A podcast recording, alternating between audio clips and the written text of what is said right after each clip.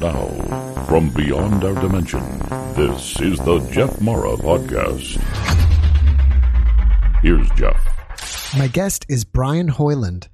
Brian had a near death experience where he encountered Jesus in heaven, and today we're going to learn about it. Brian, thank you so much for being my guest today and welcome. Thank you for having me. I appreciate it. Brian, my audience loves to hear about NDEs. So if you don't mind, let's just talk about yours. All right. Well, I'm going to start off with just giving you a brief background on my medical history that led up to it. I uh, was exposed to toxic chemicals in the military. And through that exposure, I developed autoimmune diseases. One of the autoimmune diseases attacked my heart, well, attacked all my organs, but really devastated my heart. And so in August of 2016, I went into heart failure. And the heart failure was so bad that I had to be intubated. They told my wife that I was going to die and that there was really no chance of me surviving. I ended up surviving, but I had several months of in and out of the hospital, a lot of heart failures, a lot of real close brushes with death, but hadn't quite died yet. And then in January of 2017, I went into this really bad arrhythmia, but it was just below my my threshold for my pacemaker defibrillator to, to shock me out of it. So I was in the, the ER for seven hours and I was fighting for for my life. And they thought they had me stabilized enough to move me to the ICU. They had a lot of people coming in, you know, it's a really busy hospital. So they had to get me out of that ER room. But as soon as they transferred me from the ER bed to the um, ICU bed, I went back into this really high rate of high, of arrhythmia, and my heart rate had gotten up over 100 or 300 beats per minute, and this was quite a regular thing over those several months. You know, it was it was constantly going up to that, and you know that's a really painful process in and of itself. But that seven hours that I was fighting was really brutal. It was probably the most traumatic thing I've ever, you know, having been in the military, I've seen a lot of things, but this was the worst thing that I've ever seen, heard of, or experienced myself, obviously. And so, you know, I'm laying in this bed and they brought in the, the crash team and the crash cart and all this. I mean, there the room filled up with like 20 people. I mean, it was full. And you know, ICU rooms aren't very big. So you notice like quite a you know that large amount of people coming into the room you know and i i knew i was going to die i knew i was going to die before that but at this point i knew it was coming really close. And they ended up strapping me down to the bed. They had to shock me a few times um, you know trying to just trying to get my heart rate to come back down. And as they were shocking me you know i i realized that that i wasn't going to survive this thing. And you know the the the nurses and the doctors were asking me my name, my address, you know, a whole bunch of stuff they already knew, but they were trying to keep me with them. And at this point, I realized that they're just trying to keep me from just giving up and, and dying. And and I'm I'm looking at this crucifix on the wall. That's the only place I could look. My head was stuck, you know, I was strapped down, so I couldn't really move around.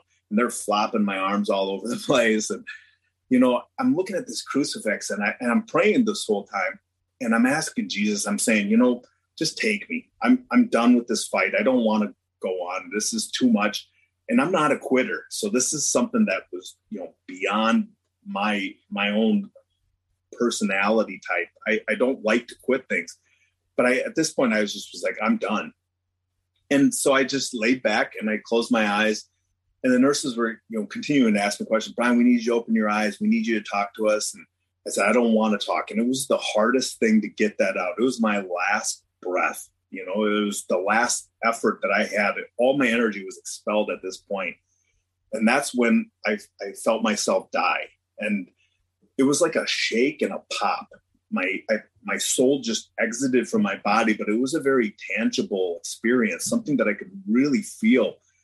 And as soon as my bot, my soul exited my body, I was in this dark tunnel and in this tunnel, I'm looking at first into this dark void. And in this void, it was just like looking into outer space. It was, it, but minus the the planets and stars, and so I'm looking in this huge. I mean, it's it's literally like outer space. You're looking into this huge void, and I'm feeling this immense love just pouring into my soul, just constantly coming in. It was joy that was overwhelming me. And so I'm looking at this and I I'm thinking, wow, this is this is a wonderful feeling. But at the same time, I, I thought, well, this can't be it. You know, this can't be all that there is to it, just feeling this wonderful feeling and looking at this dark void. And that's when I noticed that there was an ability that I had that was beyond my my human ability. It was I had my sensory ability, particularly with my visual acuity, I could see in 360 degrees. So as I was looking into this dark void, I realized I was also seeing this light that was behind me at the exact same time. But what I was focusing on was the, the void. So as soon as I noticed that I was seeing the light as well, I focused on the light and I, my my my perspective changed. And then I said, I, you know, I want to be with this light. And it was like that. I was with this light. But what was amazing was that I was able to see every single step I took to get to that light. But I didn't feel like any inertia or any wind, or, you know, any, I didn't feel any kind of sensory information that would have, you know, explained how fast I was able to move to that light because it was, you know, I can't explain how, how far the distance was. It was beyond anything I've ever been able to see. I can't see that far now. And, you know, even with a telescope, I don't know that I could ever see that, that kind of a distance. So to be able to move that quickly, you would think that I would feel that kind of wind, but I didn't. And it was just something that happened. And yet I still had all those steps. And so I'm standing before this light, and this light was just full of love. It was full of joy and peace. And as I'm looking at this light, it's radiating into my soul. But what I wanted to do, I, I'm looking at this thing and I'm, I'm saying, wow, I can't believe this isn't hurting my eyes because it was the brightest thing you could ever imagine seeing. So I'm I'm looking at the light and I'm looking off to this side and I'm looking off to this side. I look up and down and I couldn't see the end of it. And what's really cool about the vision is that you can actually watch your vision grow. So I can see everything that's like around me personally, but I could also see the the the the distance growing as I was continually looking further into the distance. So you could see everything all at once. It wasn't like you just had to stay limited to what you're focusing on here and then you know change your perspective and look to the distance. You could see it all at once. Except whatever you focused on was going to take your primary your primary perspective. And so I realized I couldn't see the end of it and as far as I could understand, I couldn't possibly ever see the end of it because I gave up looking. I was just, you know, too far. It just kept going and going and going.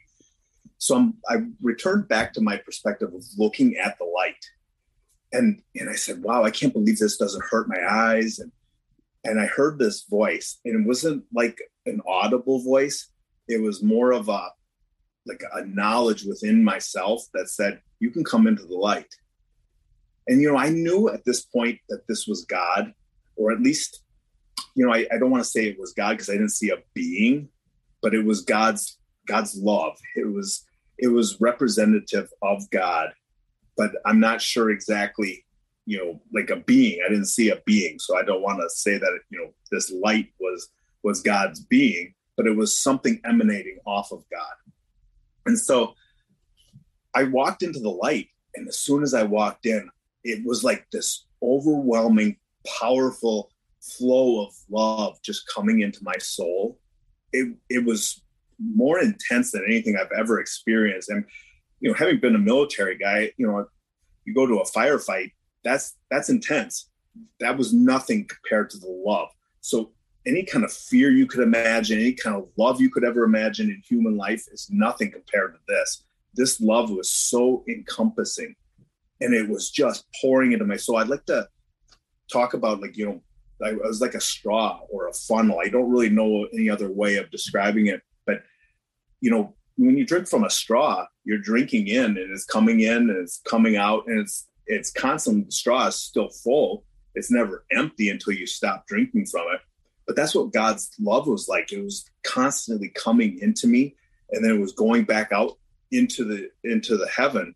But it wasn't I was never depleted of it. And and so that was that was really amazing that was constantly coming into me and I could feel it healing me. It was it was as if his love was just curing all the things that I had suffered and endured in life. And he was he was making those things better. And so as I'm walking through this light, and it seemed like I was walking through it for quite a while, but I, you know, I got this this thought in my head that I wanted to see Jesus. And as soon as I thought that, all of a sudden it opened up and the light changed into like this room full of, you know, it was like encompassed by the light. I didn't see like a temple or anything, you know, like a structure or anything like that. But it was like the light was the temple or the structure or the the room. It was encompassing the entire room. And in this room there were a ton of beings. I mean, I I've never seen a crowd that large. So I don't know how many this how many people were in this this particular room. But this room it wasn't all of heaven. It was like a gathering space or an entry point of heaven. You know I, I can't say for sure because i didn't see past that. So i don't know how much more of heaven there is. But this this this part was so beautiful and just full of love and yet it was it was limited to to the the totality of what heaven had to had to offer. But the beings were really different. It, they had a torso of a human body, and and yet it was you know didn't have the physical features of a human being. But what it kind of looked like was like a, a cell underneath of a microscope. So if you look at a microscope and you know you see the cell, it's got all those little moving parts in it.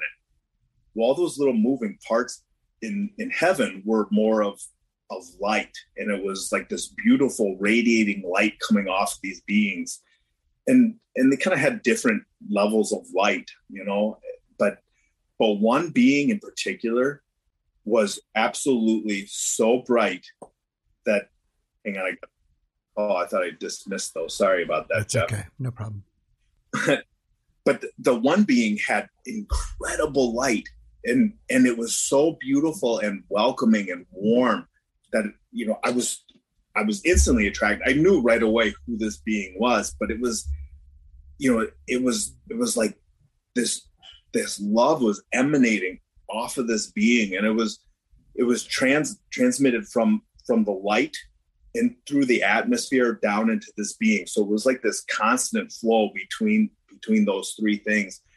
And the atmosphere you know the atmosphere was like a like a pinkish gray but but that's a really poor description of what it was because i i don't know what colors we could look at. I've looked at different color spectrums you know i've looked at bees and some other things you know the discovery channel really cool on on on different colors.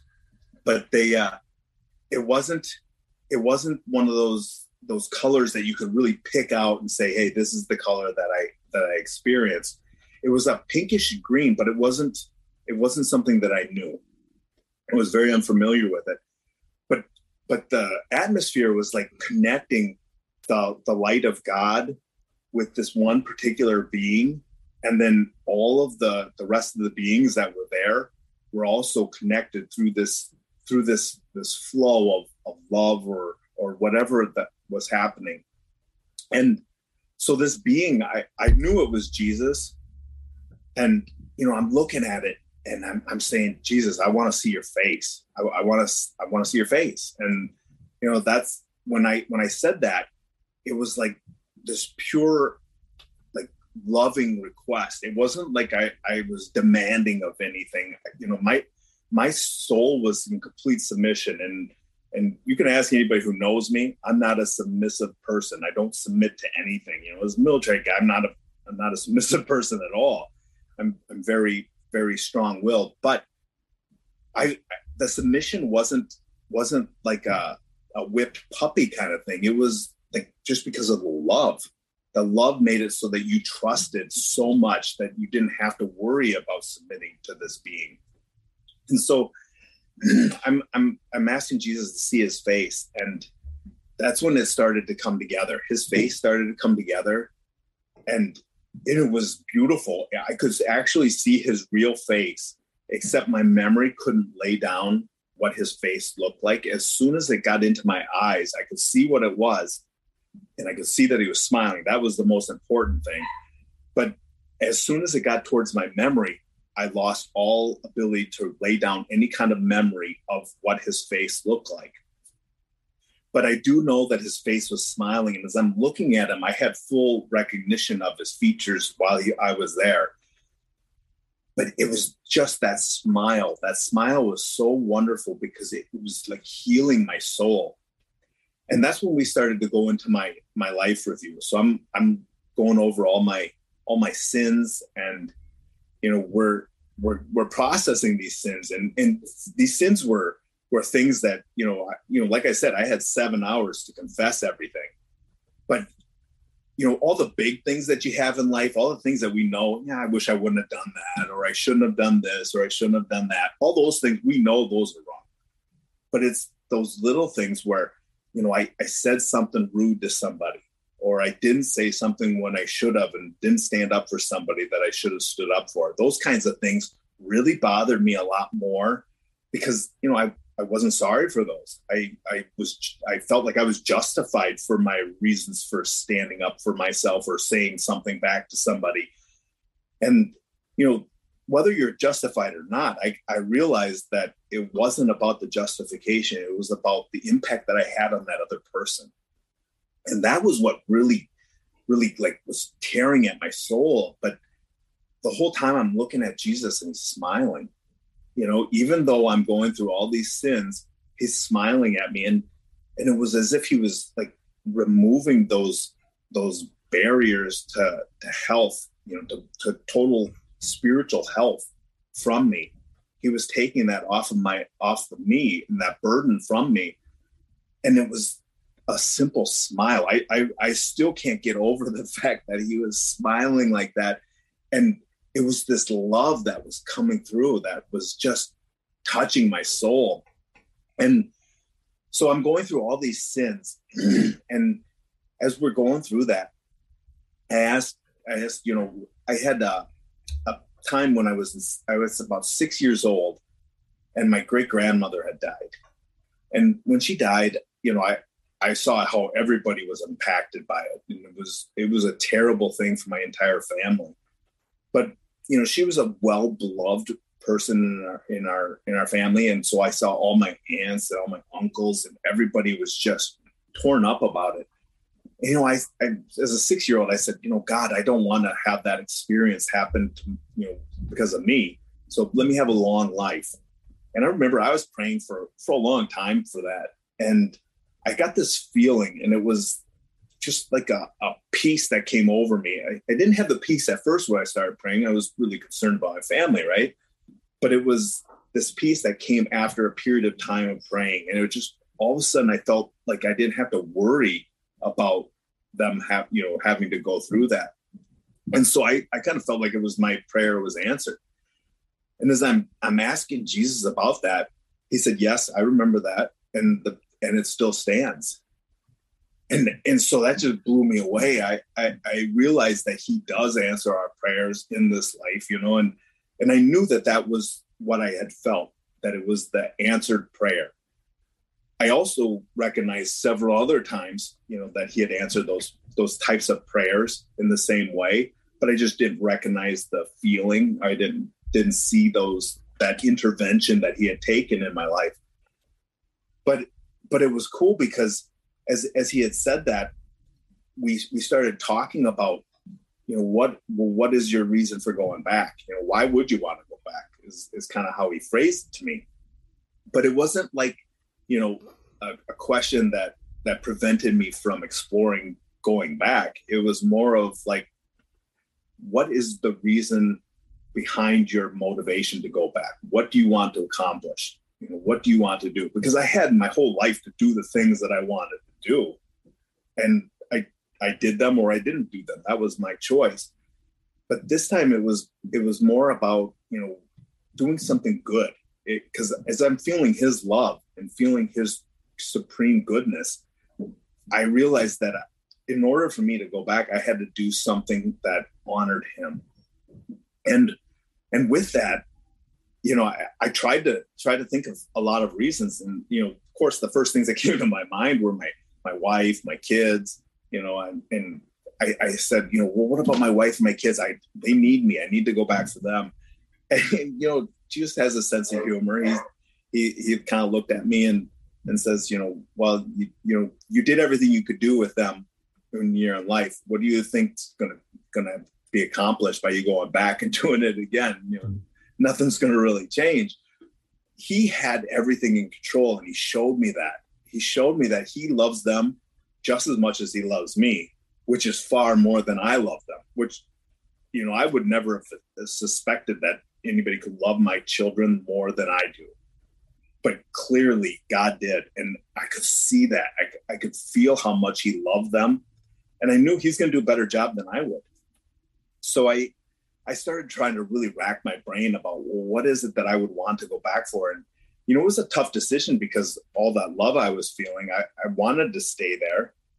But, but the reality was is that, that how much I felt his love is what I wanted to do to share his love with others and so when I started to to say that to him that I wanted to go back and share his love and really just do more for him, and that's when he he he said, "Yeah, that's that's the reason to go back." And we started to uh, talk a little bit more. But he gave me three things that I needed to focus on, and he said that I needed to pray more, and that I needed to suffer joyfully, and that I needed to share his love well sharing his love that's that's a pretty easy one i needed to share this message but i needed to do so in a way that was non-judgmental because you know everybody on earth has plenty of ideas about what god is and how he how he acts and what he does.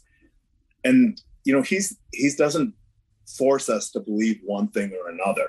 He is the truth and he's what he is but but he doesn't make anybody believe it. So i can't I can't come here and try to do the same thing, you know, try to say, well, you got to believe this because, you know, I saw it. So I, I knew I had to, to, to delicately navigate that, that system and, and do it in a way that helps people to get to heaven, not just to believe me or to believe a certain thing that I believe.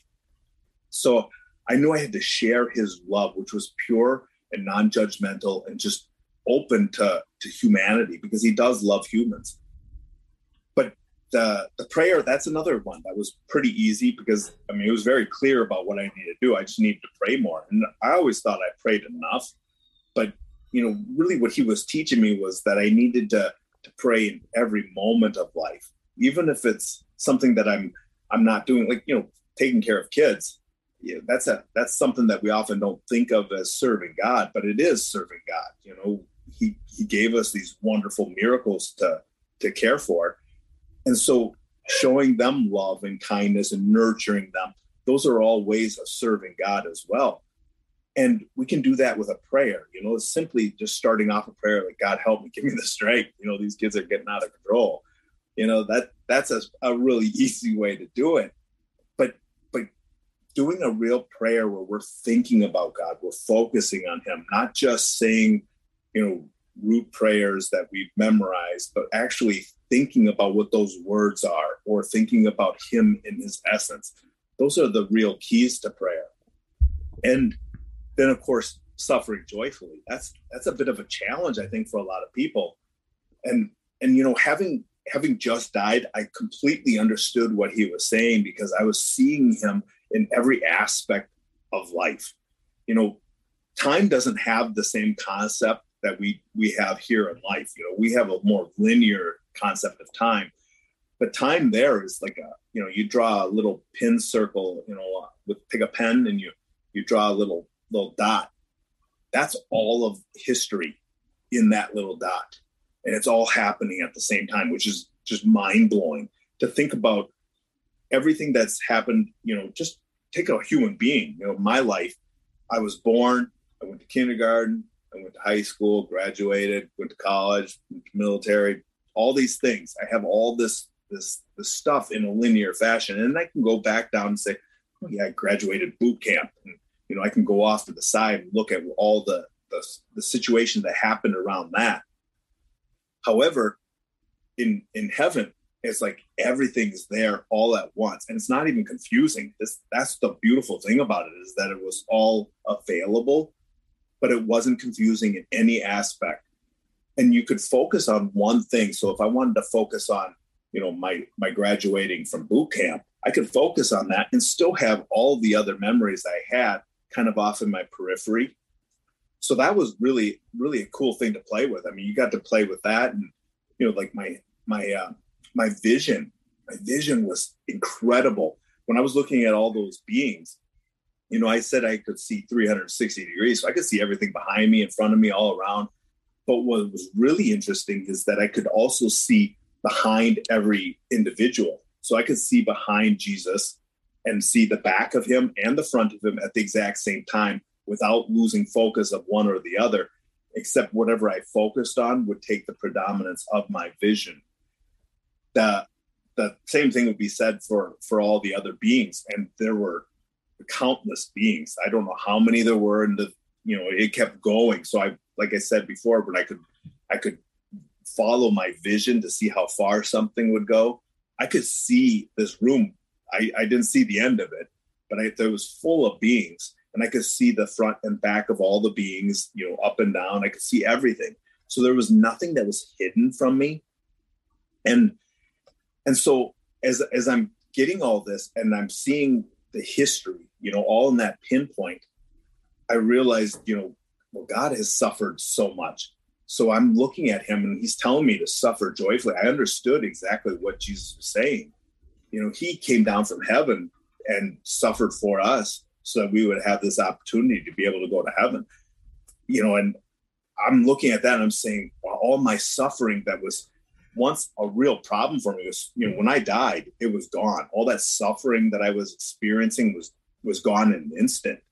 And it was immediately filled with this peace and this love like you couldn't even imagine. And and I really don't know that I would have experience that same level of peace and love had I not had some suffering to to fill that that void with.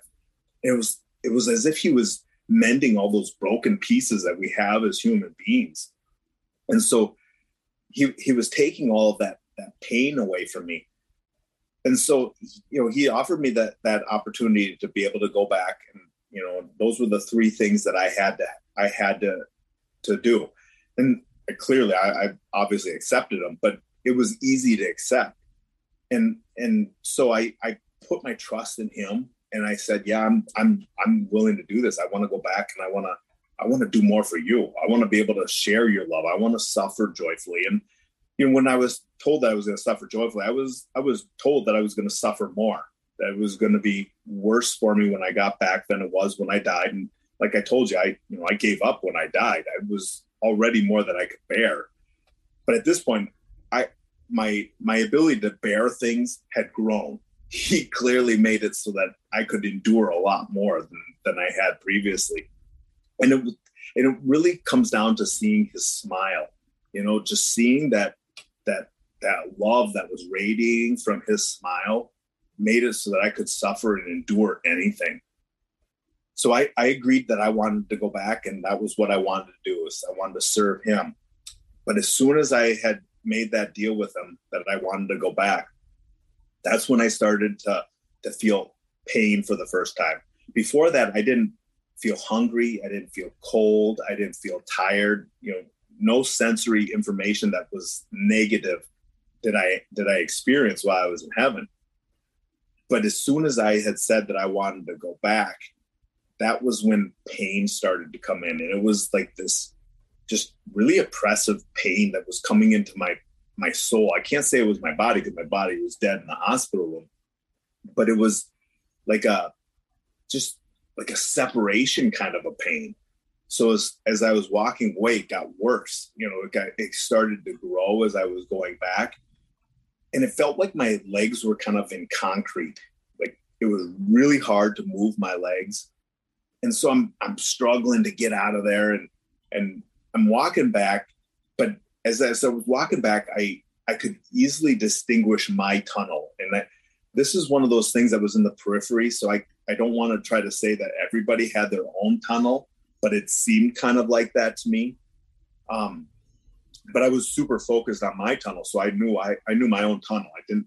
It wasn't like anybody had a sign up that said, "Hey, this is Brian's tunnel." It was very easy for me to follow my my path back. And as I got into my tunnel, I saw that at the end of the tunnel there was no longer that dark void. It was my hospital room, and I could see my body laying there. And I could see all the hospital staff that was working on me and what they were doing, and you know they had this this big this machine on me. It was a, a green machine, but it was a Lucas machine, as I later found out. But what it does is it does chest compressions to try to revive you as as as you're laying there dead in the hospital. So I'm watching this as I'm going back towards my body, and you know I'm feeling that pain as I'm going away, but I'm I'm also feeling this this idea that you know I want to serve God, and that's what kept me going you know, because I really wanted to turn back at several points, but I knew that I wasn't able to at that point. After I made that decision to go go back, I had to stick with it. So as, as soon as I get to my body, it was as if that, you know, that shake and that pop that I had to begin with, it was different coming back into my body. I didn't feel the shake and the pop, but I did feel like a like a kind of a pressure as as I did come back into my body, and, and it felt like all of heaven kind of closed off behind me because as as I was coming back in, I it was almost like I could see through my own eyes into my my hospital room, you know, from the the bed that I was laying on. But but it was it was like that that tunnel closed off, and yet I could feel that it wasn't closed. It was just the human sensory information that was closed off. So I wasn't able to keep track of it just because of you know the distractions that life brings to us. And of course, as soon as I snapped back into my body, all that pain rushed back in, all the all the noise, the chaos of that room was back and, and present with me. And as soon as I as soon as I came back in, it's as first thing I did is I opened my eyes and I kind of got up like this and I looked at the doctor and I said, "Did I just die?"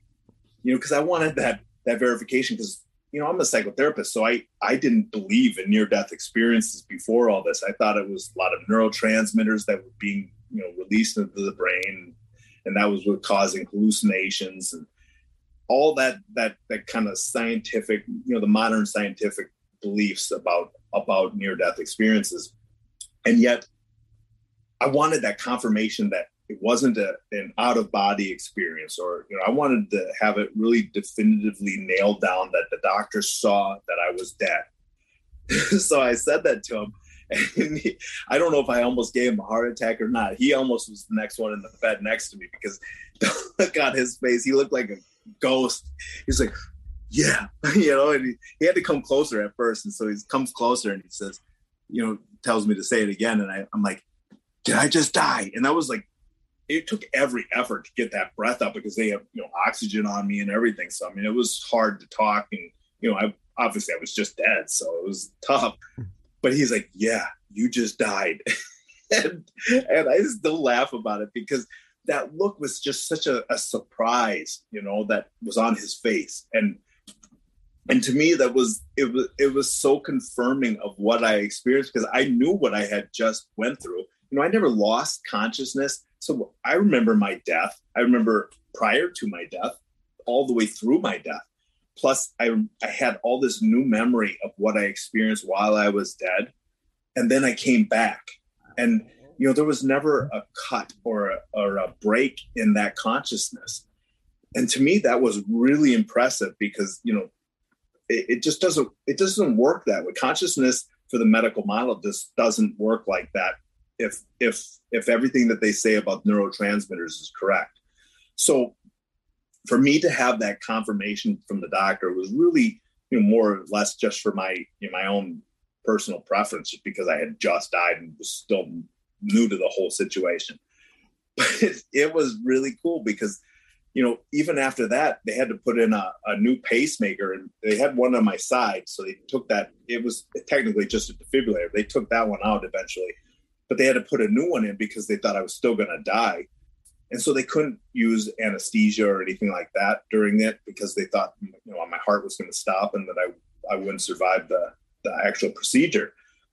But I didn't even feel anything. It was like a little pinch, kind of like when you get your blood drawn. You know, it's it, it's a minor inconvenience. It's not a real painful process. And so that's what it felt like to me. But me and the doctor were talking about sports and we were cracking jokes to each other the whole time. And, you know, afterwards, it's like, I can't believe you didn't feel that. I'm like, well, I can't believe you didn't feel what I was feeling. Cause, you know, I was, I was still in that ecstasy from experiencing God face to face. So that to me was just, you know, the, the most wonderful thing to be able, even in the hospital, suffering with all that pain that I was told I was going to come back to. And yet my my perspective on it was different. I didn't look at pain the same way. I, it really didn't register to the same level that it had before, and so I was already recognizing that God had changed things within me, and and to me that was that was a wonderful blessing because you know I've had several years where I've I've still had to suffer, and you know I just went to the doctor just this week, and I still have things that are going on, and it's you know, it's because those autoimmune diseases are still attacking other organs. They're still causing problems. My heart's good, so that's a thankful thing. And but you know, it's it's like that hope that I have now that that God has it all in control because I can't control what those autoimmune diseases do. I can't control whether or not I'm going to live or die, but I do know that God's there and He's waiting for me. And you know, it's it's it's a wonderful thing to be able to have that peace relief removed from or given to me and that that fear removed because he's there waiting you know and has everything under control and i'm i'm just so grateful for that. Well brian thank you so much for sharing your experience with us. Now right before it happened you were looking at the cross on the wall and, and asked to see jesus or were thinking about jesus i believe or you were praying to jesus. So were you already a christian or what were or are your religious beliefs at the time before and did they change afterwards? Yeah, that's a good, really good question. Actually, I, you know, I was a Christian.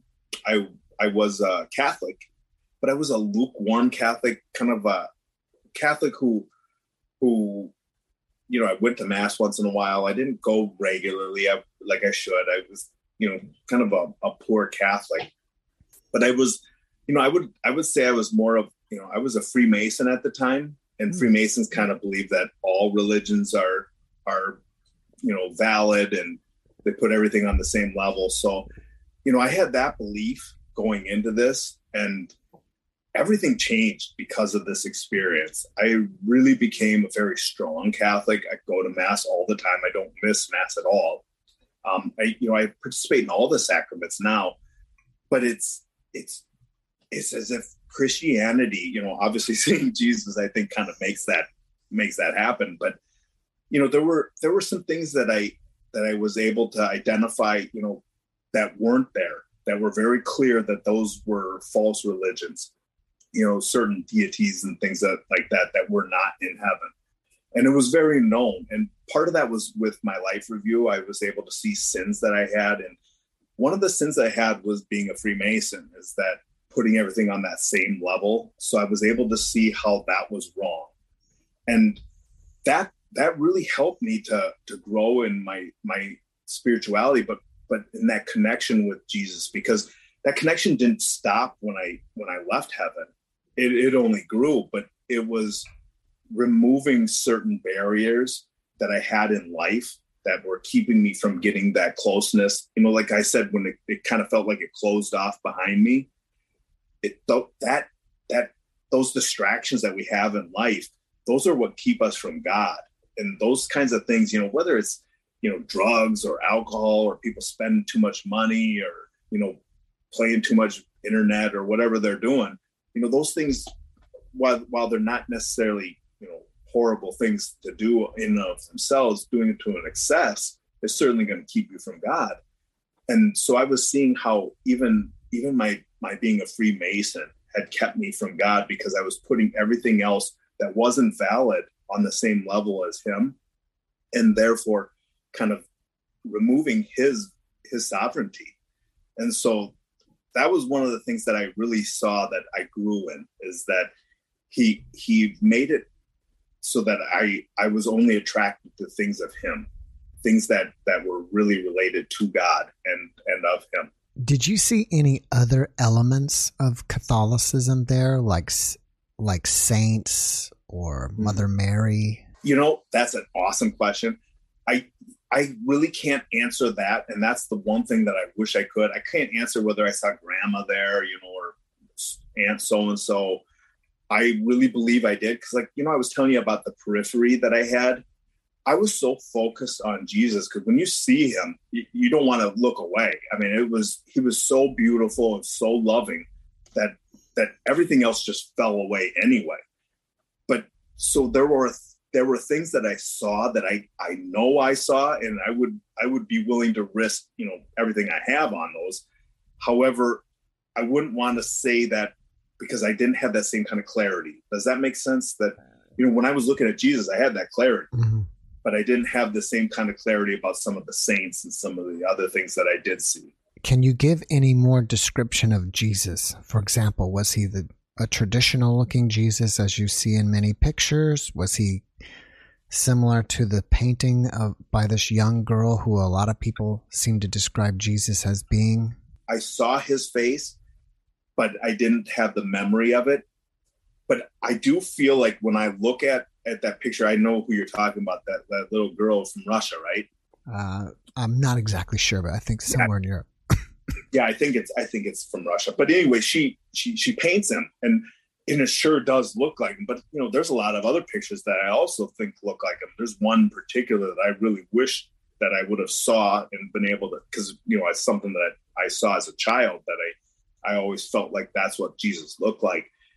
So I can't say for sure, but I do I do think that you know a lot of those those pictures they you know they kind of all look have some resemblances. So I think there's probably a little bit of truth in it. The only thing I can say is that if you see a picture of Jesus that doesn't look loving and doesn't look caring, that's not the right Jesus, you know. So that's that's really the the essence that I got is that his his look, when you're looking at his face, it was it was like it cured everything. It fixed everything that you could ever think was going wrong in your life. You would look at that and say, "I see, I see the plan that you had, and I know that I can trust you." That's that's the essence that I got from from looking at him. Do you recall anything that you learned from Jesus or being with Jesus that was surprising to you? Well, the suffering joyfully was was surprising because you know, as human beings, we we always want to try to avoid suffering. You know, it's you know, I used to run marathons, and that's that's different because you do kind of in, you know bring on some suffering yourself, but it's it's a chosen thing. It's not something that you you're forced to go through. So it's it's different. But when when I saw him in in all of his suffering, because like I said, you know, it was in that pinpoint, so I could see all of history. It wasn't like I just saw him at that moment. I also saw him in his suffering and in his passion. And when I saw that, I realized that you know suffering in this life is is really nothing. It feels like a lot while we're here. It, it's overwhelming at times, but when we get to the next life, which is what we're meant to be for, you know, we're not meant to to die. The reason we die is because we came in. You know, and that's one of the things I learned is that we come into life because you know we we have had original sin. So part of the admission price to coming into into life is that we're going to have pain that that's just what it costs. Natural order causes causes some pain. If I eat too many tacos or I, I do eat too much sugar, I'm gonna have a stomach ache. It's it's going to happen. God doesn't have to do that. Nature does that for him. But but what I found is that he you know he he pulls us from that and he takes us to a different place. And it's through the the lesson that he taught us by coming down from heaven. You know, I know for sure if I was God, I wouldn't have done that. I, would have been like, hey, I'm gonna start over and you know make make a whole bunch of different people. But he loves us enough that he's like, I'm not gonna start over. I, I, I love you so much, is what he says. You know that that he he his whole nature is about loving us. It's like when we think of things like, you know, I can't I can't imagine God loving me because of all the things that I did. And that's something that I would have thought of beforehand. You know, I how could God love me knowing all the horrible things that I've done? And I've done a lot of horrible things. But it's not about that. It's it's you know I'm not not that important that my sins are worse than somebody else's, even though I might think they are. But the fact is, is that he he loves us for for us, the the part that he made of us, not things that we do. You know, he'll forgive those things as long as we want forgiveness. And that was the thing that really struck me is that that level of forgiveness is so beyond what what human beings are willing to go to you know and and and it's this complete forgiveness this this forgiveness that that once it's it's forgiven it's forgiven. He doesn't doesn't remember it. He he he knows it happened but he doesn't sit there and constantly bring it up you know like my wife might do or something you know. He he's he's giving us the ability to be healed from it and that to me was was probably the most striking thing that he that he taught me during during my experience there Besides what you've already told us, in what other ways did you change after your experience? Well, I, will tell you what, I'm I'm a really loving person. I, I mean, I I'll go out of my way to help people with with their faith. You know, I, I don't I, I don't go out of my way to to you know do things for people that they can do themselves. That's that's not helpful. I I'll never probably go that route because that's just not not who I am but I, you know, people I, I've I've learned sharing my story. People will often contact me, and I'll take my time. You know, my value. I, I'll lose a lot of sleep because I'll want to answer their questions. That's not something that I typically would have done before, and and I wasn't a jerk before. It wasn't like a I was a mean person. It's just like I'd be busy, you know. But now I'm willing to sacrifice my sleep because I believe this is so important. But I I I think that level of love that I have is is beyond what I used to have. It was as if God has given me a different sense of love. And it's it's a piece of his love because there's nothing I wouldn't do for somebody. I, I am just I'm so much more caring than I ever used to be. And you know, people will you know like road rage. I, I never was necessarily one for road rage. I didn't chase anybody down and, and do anything terrible, but I'd get angry when somebody would cut me off. And for some reason it just doesn't bother me anymore. It's it's as if I can just release a lot of these things that used to irritate me. And I think that's that's one of the biggest things that I'm able to recognize and how I've changed is that he's he's changed me internally. And it wasn't something that I did myself. And you know, as far as the, the probably the biggest change is the, the ability to, to endure suffering. Because like i said i knew i was going to come back to worse suffering. And my suffering has has gotten better than what it was at that point. But that took a long time to get to that point. I had to have a heart transplant. And you know that helped a lot so that that really did did increase my my comfort quite a bit but you know with a tar transplant you still have a lot of suffering with that as well and all of my suffering is is so easy for me. Like even this this week when I got some bad news, I was like, well, whatever, what uh, you know, what's next? I, I really don't care because it's not the end of the story. You know, I, I sent you some pictures of my my heart, and you know, it's amazing to see how bad my heart was. And you know, I lived for two years with that heart before they ended up taking it out and, and giving me a new one. So I went from dying and having a heart that should have been dead at the age of 42. And then I lived for another two years with that heart and then got a then got a new one. And when you see this heart, it's it blows you away because you can see that it was not supposed to be working. So God had his hand on my heart. And with that now, I just I have so much more trust as that you know, when the doctors tell me like this week, they said, Hey, you know, you got this other thing going on. It just doesn't phase me because I know that God had my heart, this, this, ino- this inoperable heart in his hand. And he was able to keep me alive for two years. I think he can handle this tiny little thing that's going on now. Did you ever have a conversation with the doctor that you asked, you know, did I die? Did you ever tell him about your experience? No, I never got to. He, uh, he was the the doctor on call in the the ICU. I don't know how how many doctors they have throughout the whole hospital, but he uh, you know he had to go to other other patients after my after my my situation because he was the emergency one who comes running in when they when they have an emergency. So I never got to see him again, but I did get to see the charge nurse, and so me and her had talked, and she kind of told me about you know how long I had been dead for, and you know some of the situations. Like, but she confirmed to me when I was able to tell her, you know, this was here and that person was over there, and you were doing this and you were doing that. I was able to confirm all those things with her, so that was really cool. Mm. But what then she did is she ended up telling a bunch of the other nurses, and they all came flying in, you know, throughout the week and were asking me a lot of questions. Do you fear death at all? Not anymore. I mean, you know, it, it's it's it, I don't want to die, uh, so I, I should clarify that. It's I, I'm I'm just the same as any other human being. I you know I want to live and I want to you know enjoy my life. And every morning I you know, I wake up and I first thing I do every morning is I I think about Jesus because I just think of that smile on his face.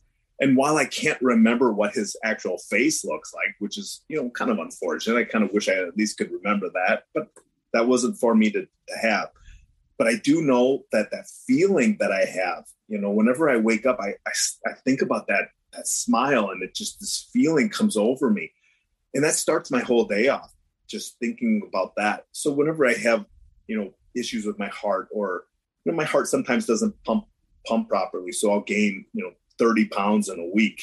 You know, just a fluid retention, you know, because it's not processing things properly, and you know, I have other organs that are being damaged because of my autoimmune diseases. So it's you know, I got a lot of complications. And and yet I'll sit there and I'll think about, well, you know, God's going to take care of it however he's going to do. I don't know how long he's going to give me. You know, he did say that I, he's going to give me extra time, but he didn't tell me, you know, it's going to be until 2025 or, you know, 30 or whatever. He didn't tell me how long it's going to be.